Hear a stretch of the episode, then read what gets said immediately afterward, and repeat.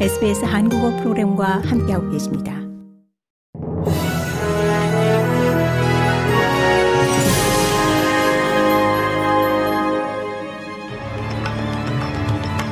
(2024년 1월 15일) 월요일 오전에 SBS 한국어 간추린 주요 뉴스입니다. 페니웡 호주 외교부 장관이 이스라엘과 하마스 간 전쟁이 시작된 이래 이스라엘을 방문하는 첫 고위급 정치인이 됩니다. 웡 외교부 장관은 일주일간의 일정으로 오늘 출국해 요르단, 이스라엘, 서한지구와 아랍에미리트를 방문합니다. 그는 하마스에 의해 억류됐던 이스라엘 인질들의 가족을 만날 예정입니다. 이 또한 서한지구에서 이스라엘 정착민의 폭력 사건으로 영향받은 팔레스타인인들을 만납니다. 이스라엘 하마스 간 전쟁이 100일째를 맞은 가운데 웡 장관은 전쟁 종식을 위해 모든 노력을 기울이는 것이 중요하다고 강조했습니다. 웡 장관은 핵심 구호품 전달, 민간인 보호 강화 및 국제법 준수를 포함한 다수의 이슈에 진전을 보길 바란다고 말했습니다. 현존하는 전 세계 군주 가운데 최장 기간 재위한 덴마크의 마르그레테 2세 여왕이 즉위 52주년인 현지 시각 14일 왕위에서 물러났습니다. 이 여왕의 맏아들 프레데릭 왕세자가 프레데릭 10세로 즉위했습니다. 이번 즉위식으로 덴마크에 처음으로 호주 출신 왕비가 탄생했습니다. 메리 왕세자비는 호주 태즈마니아주에서 태어나 평범한 직장인으로 지내다 2000년 시드니 올림픽 당시 호주를 방문한 프레데릭 왕세자와 만나 2004년 결혼했습니다.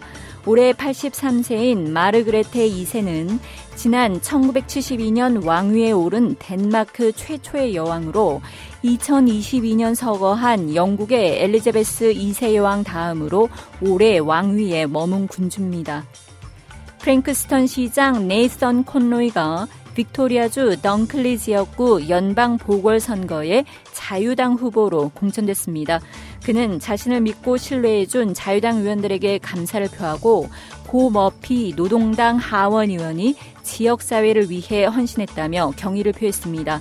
덩클리 지역구 보궐선거는 페타 머피 노동당 하원 의원이 오랜 암투병 끝에 지난달 생을 마감하면서 촉발됐습니다. 노동당은 지난주 이 불우한 환경의 여성들을 지원하는 자원봉사단체 위민스 스프릿 설립자인 지역사회 지도자 조디 벨리아를 후보로 공천했습니다. 가자지구 전쟁이 100일을 맞으면서 이 전쟁에 반대하는 대규모 시위가 전 세계 곳곳에서 벌어졌습니다. 영국 런던과 프랑스 파리 등에서는 이 가자지구 전쟁을 멈출 것을 요구하는 대규모 시위가 벌어졌습니다.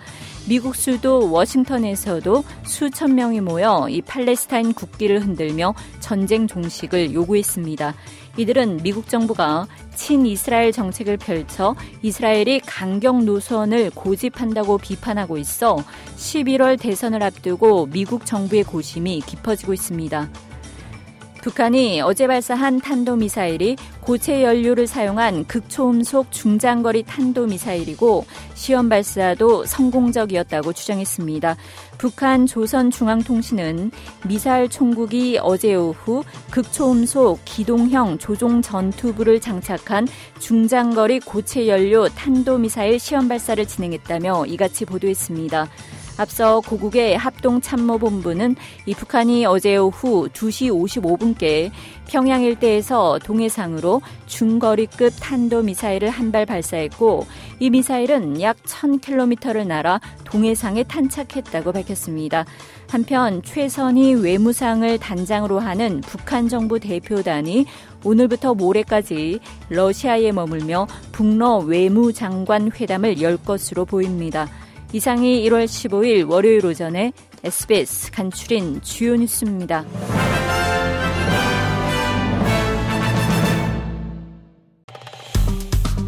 좋아요, 공유, 댓글, SBS 한국어 프로그램의 페이스북을 팔로우해 주세요.